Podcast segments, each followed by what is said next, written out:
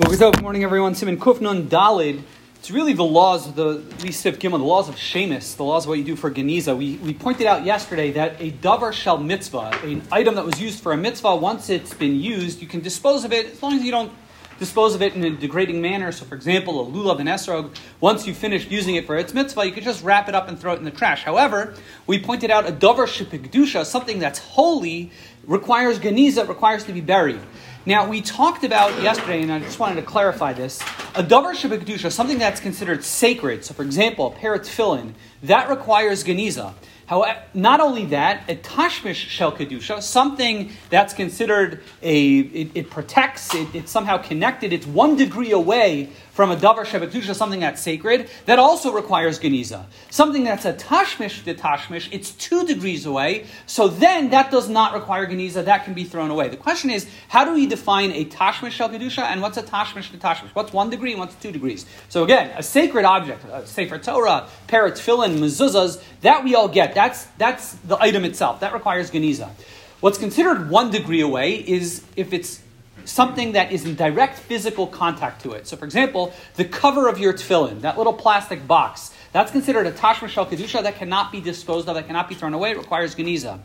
Two degrees away means it's not in physical contact. However, it also can't be something that's used to beautify the original davar shebekdusha. So if even though it's not in physical contact, if it beautifies that mm-hmm. item, the, the davar shebekdusha, it's still considered one degree away. So for example, the crown on a Sefer Torah, it's not actually touching the Sefer Torah, it's touching the cover of the Sefer Torah. The Sefer Torah is the davar shebekdusha, the cover of the Sefer Torah is a tashmish shel davar, of, of the davar kedusha. It's one degree away. The crown might seem like it's two degrees away, but since it's designed specifically for beautification, it's still considered one degree away, and it still requires geniza. An example that of something that would be two degrees away goes like this. Let's say your tefillin that's one degree away. The plastic cover of your tefillin, that's one degree. Right, the tefillin itself is a davar shebekdusha. The plastic cover on your tefillin, that sounds like it's one degree away.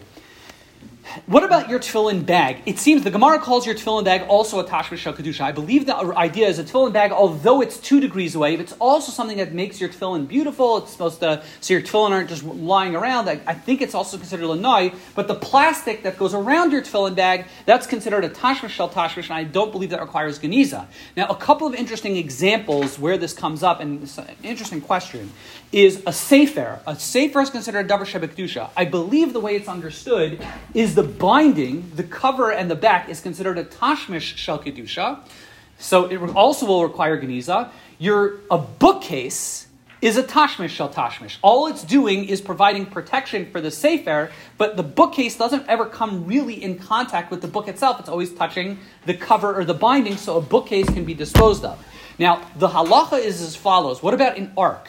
An ark has a, has a sefer Torah in it, the Torah is never resting in the ark. It's got the, the, the, the, poles or whatever, but the ark is designed for beautification, so it's still considered one degree away. The ark cannot be disposed of.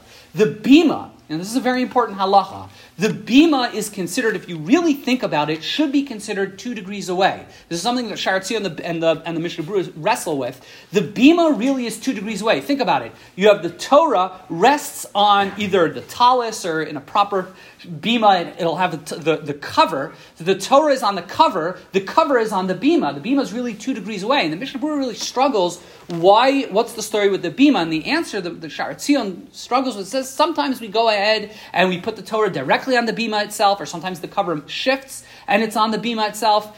He calls the bima us only one degree away, and a bima would have to be treated with respect. Now, it should be pointed out, something that the commentaries point out, is what's considered, what everyone does is we'll go ahead and you'll put something on the bima you're even putting it directly on the cover of the bima. It really shouldn't be done. You're not allowed to use do that. The, the, the cover of the bima is a tashma shal kedusha. So let's say putting your hat on the bima. You should really avoid doing that.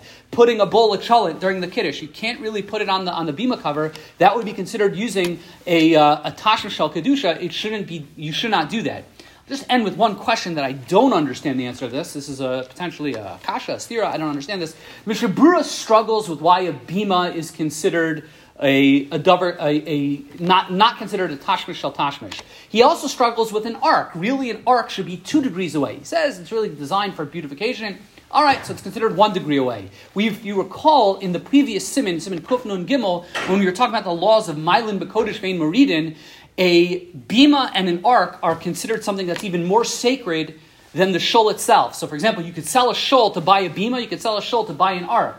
Yet here, the Mishnah Berurah at best calls a bima and an ark a tashmish shel kedusha. It might even be a tashmish shel tashmish, we have to figure that out. Yet in Simon Kufnon Gimel, it's considered a more sacred. It's considered a davar shel kedusha itself. I don't know the answer to that question. Everyone have a wonderful day.